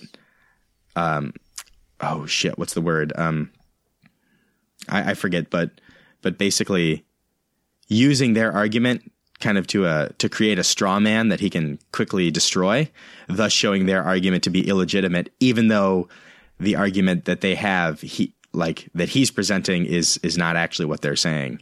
Anyway, Like the O'Reilly method. yeah, like O'Reilly, he would be another one for sure. Like I'm not, you know, like oh, the classic one is like a, a climate change person will come on one of their shows, and they'll be like, "Well, you know, how do you know? How do you know what ha- what's going to happen?" And as a scientist, they have to say like, "Well, we don't know." Because science is about like revealing. And so then he'll mm-hmm. use that as to say like see like you're as you could just be as wrong it's like well no that's also not true because you can project things with science and so Yeah. gives me some dismay. And I think those people are, they are like political charlatans and mm-hmm. they create a cult of worship. And, and at their core, they stifle human thought, which I think is a grave, grave, grave sin. I think they would be in Dante's deepest level of hell. Yeah. They stifle human thought just by what projecting such like limited views Yeah. to the masses. Yeah, and doing it in such like a comforting way, like, hey, no need to think outside of the sphere because we got it all here. Sounds like I see that being like the jingle for Fox News. yeah, I mean that's this is the fascinating topic of the day, and what's also fascinating is that we're talking about like television news, and that's got to be a freaking drip in the ocean of where Yeah. people are getting their news these days. Like you know, our parents' generation probably still watching it on television predominantly because like that's Yeah. their source, their trusted source, and that's another thing is like I don't know if I don't know how many people our age refer to s- the concept of the news. Like, you know, my folks will be like, Yeah. "Oh yeah, just going to watch the news." Like we could dismantle that com- that concept for a while like the news. Like that's saying there's this absolute thing that is just like here it is, but really it's just Yeah. perspectives on history and Exactly. yeah, what's occurring, what's unfolding, and sometimes it's just like lies, and so I mean that's kind of an aside, but like folks of our generation, you know, we're getting news through the internet and through like little blips or through like satirical news or through Yeah. like bullshit that pops up on Twitter and Facebook, like.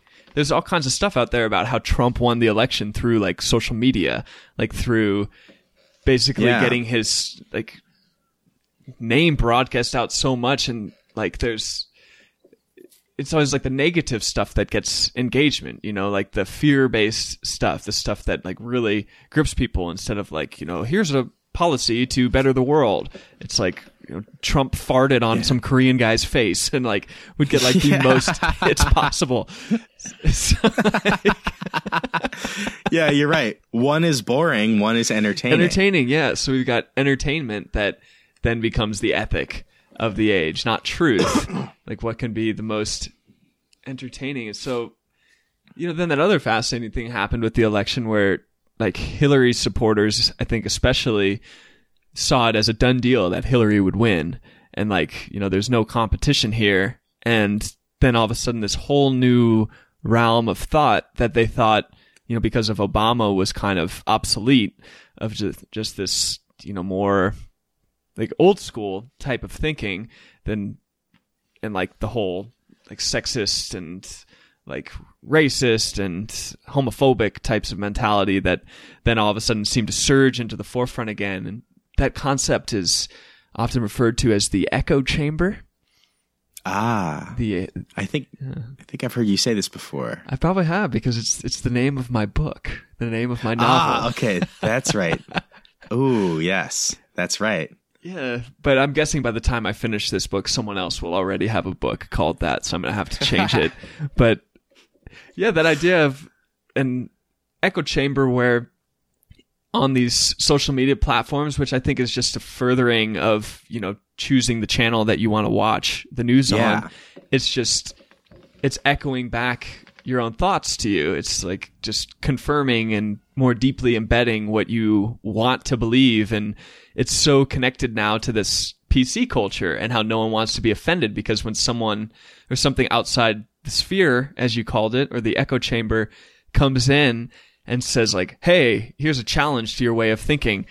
Then you get this swarm of comments on your behalf, you know, like, no, oh, no, this is great. Like, you're brilliant. And like everyone attacks this outside point of view. And then you just more deeply embed like your own limited point of view as an absolute, which doesn't allow for dialogue. It doesn't allow for ambiguity and it doesn't allow for like actual connection. Yeah, Somehow this all seems connected to The Last Jedi. yeah, yeah. I don't know. I when Rey goes how, into her Yeah. mirror echo chamber. exactly. oh, it's so fascinating, and that like I don't know. I, I I felt that. I felt that there were some connections to to contemporary culture in this movie, and I left the theater feeling that way, which um is not often the case leaving a movie. Yeah. Yeah. You know, it, it's funny you mentioned social media and the internet, and I think about that like how to distinguish what is real or how to distinguish what is true is a noble, noble endeavor. And it's one that I don't think is encouraged, partly because of reasons we've already said. Mm-hmm. And I just think about like Sophists. sophists yeah. I think about like instagram. So i go on my explore bar on instagram a lot. Not a lot of people do that. It's the little magnifying glass on instagram. And it's like accounts that you might be interested in. So you can kind of search other accounts. And i don't know how i think i've mentioned this before. I don't know how but like for some reason part of my algorithm thinks that i'm interested in these like fringe conspiracy uh, accounts and it's probably because every time i see something related to them i click on it and i look at it whether it's like a flat earth uh, account like you know there are like a lot of people in, who think the earth is flat have you heard about this Yeah. yeah Flat Those people- earthers. flat earthers. Uh, they even had like a conference one time. Those people, or just like different like right wing conspiracy ones, where it's like the second there's like a, a news story, a national tragedy, they in their sphere create this narrative as to like how it might fit into some conspiracy mindset that they have. And I think it's terrifying how many people believe this. Like Infowars, the website. Are you familiar with this website? Yeah. A- Alex Jones. yeah, like that is nothing more than conspiracy theories, which for the longest time, people who believed in conspiracy theories were considered ridiculous. And I see them as gaining traction in legitimacy that like thousands of people will believe this. Or like, you remember Pizzagate? Uh, You ever heard of Pizzagate? I've heard the term, but I forget what it is. So during the election between Hillary and Trump, these right wing conspiracy theorists, people kept promoting this news story that Hillary Clinton ran this like sex dungeon in the basement of this pizza restaurant. And people believed it so much that some like lady went into this pizza restaurant with a gun to try and free these people who were supposedly stuck in there. And this pizza restaurant was a real place and it didn't even have a basement. And it was totally, totally, totally made up by who the fuck knows who. And finally, Alex Jones had to apologize. But like when these people have to apologize, it doesn't Jeez. it doesn't mean anything. It's not like they go on their show and they're like, "Hey, uh, we were telling you a complete lie, and you know maybe you should watch out. Maybe we'll do it again in the future. So you probably shouldn't watch us." They they submit a quiet apology and they go on to continue Yeah, saying like fake a things. it's like a Skywalker brush of the shoulder. yeah, whatever. Yeah. So crazy. Yeah. Yeah, I mean, I guess that just that gets at like the um the non-truth of the time, the non like I, I don't know, like yeah. it, the it's it's relativism, I guess, because Mm-hmm. you know it's like, well, uh, you don't know the truth, like Yeah, and that, that doesn't make all truths equally legitimate. You know, like we should believe Right. the scientist when it comes to scientific things, and we should believe the psychologist when it comes to psychological things. Like, just because.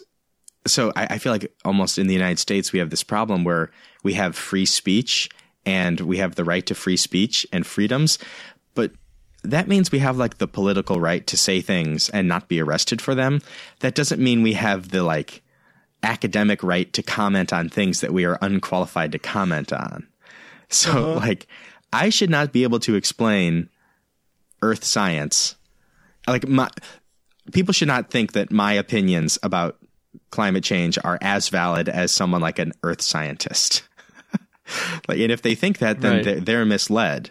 Like, you should uh-huh. you should believe an expert in something. yeah, But certain fuckers claim to be experts, sophists. Sophists. Everything's become like two dimensional, you know, like it, it's a tweet. It's it's just like this maxim, or not even a maxim. It's just words. It's like babble.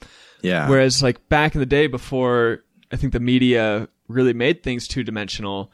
It wasn't it wasn't just about an image or a statement. It was about like a way of life. Like the people who were trusted the most, like walked this path. Yeah. probably like people who are committed to the path. Like I think wasn't it like Francis of Assisi or someone that said like, you know, spread the gospel and when necessary, like use words Yeah, exactly. or something like that. Like Mm-hmm.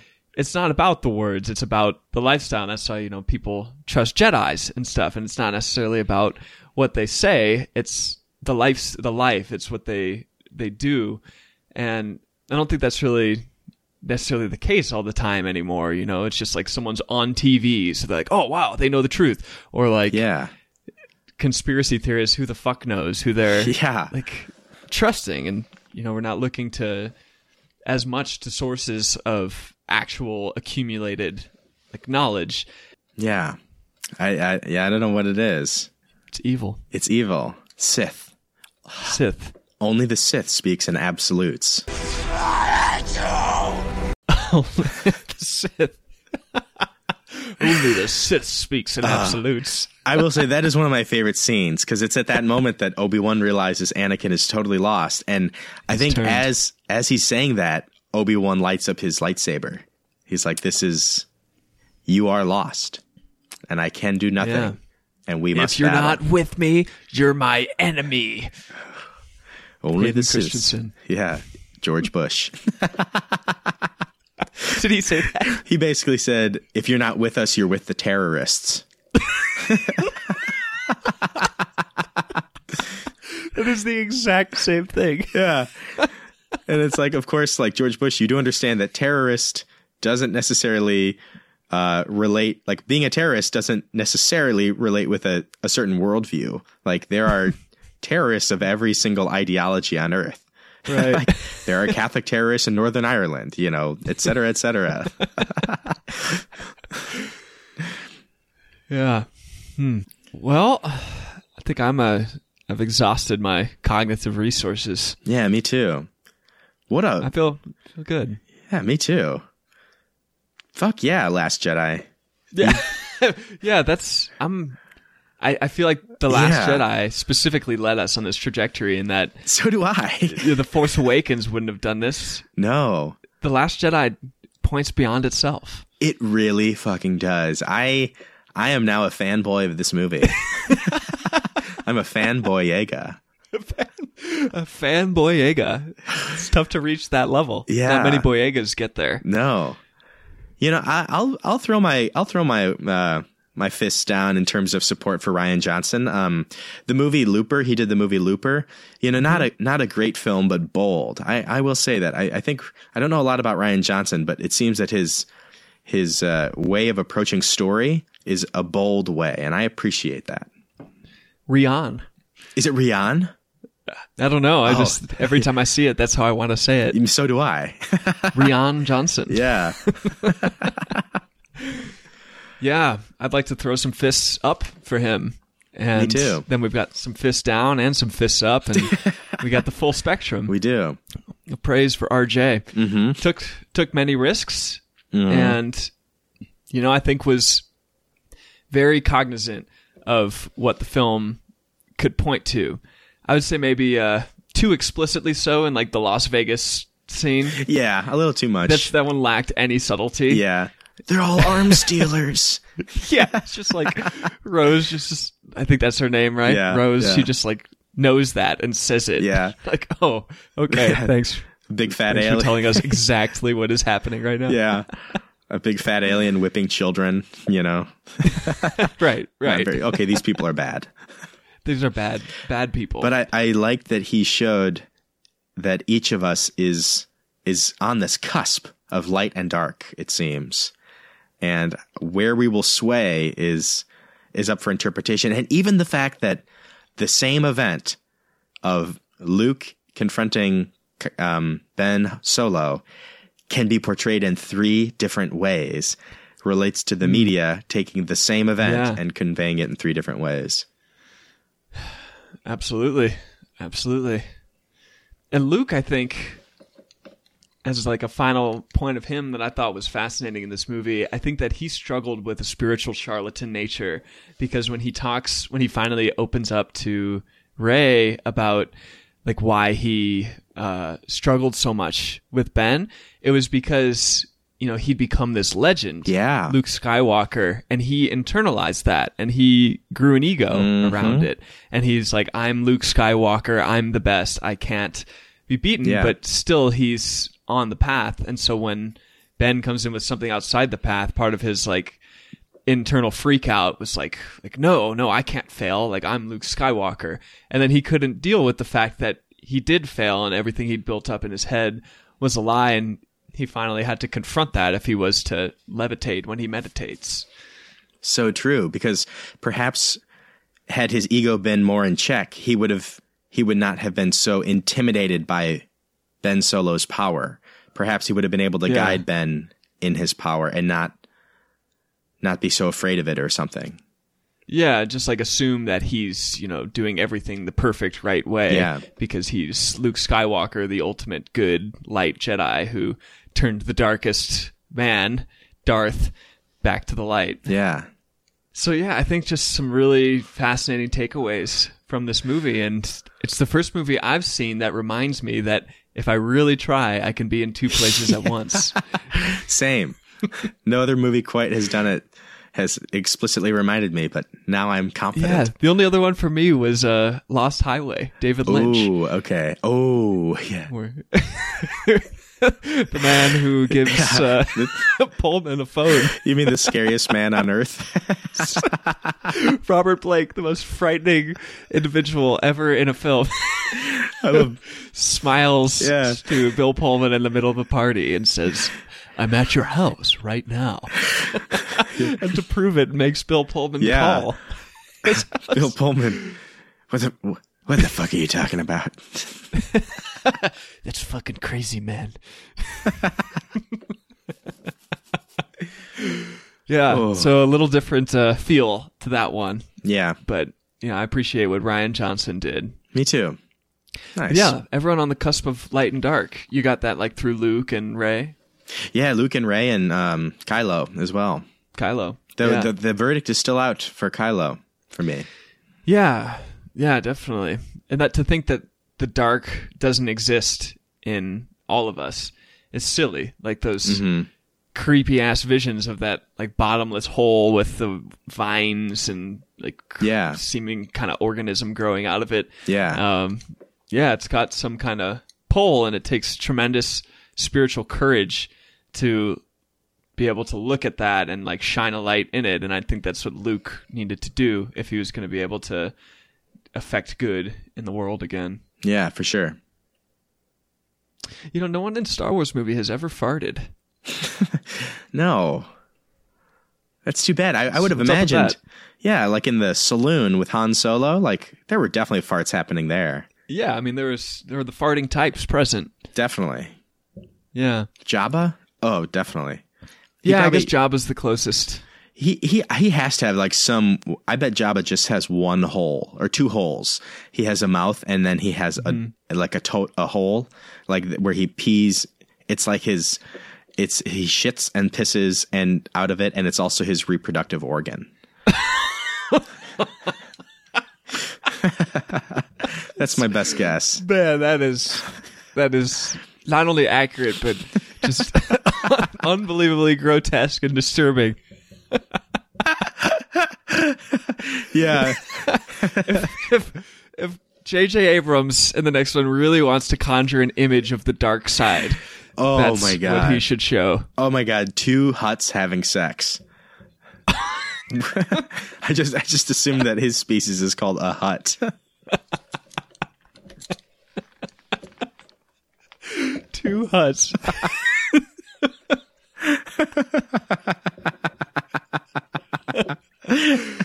oh man, that that would be the day. Oh my god. Colin Trevorrow's version would have sucked. I'm glad it's JJ. Yeah, yeah. Believe in JJ. Yeah. Well, listener, thank you for going on this ride with us, which may have been our longest episode ever.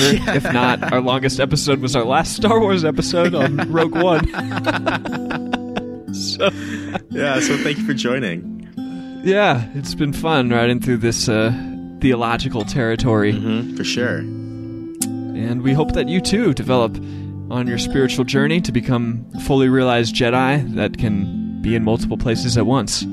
Yeah, and um, and to carry multiple mindsets without being led down a dark path. That would be nice. Yeah.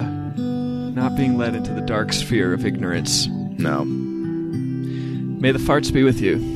and and also with you. Thank you.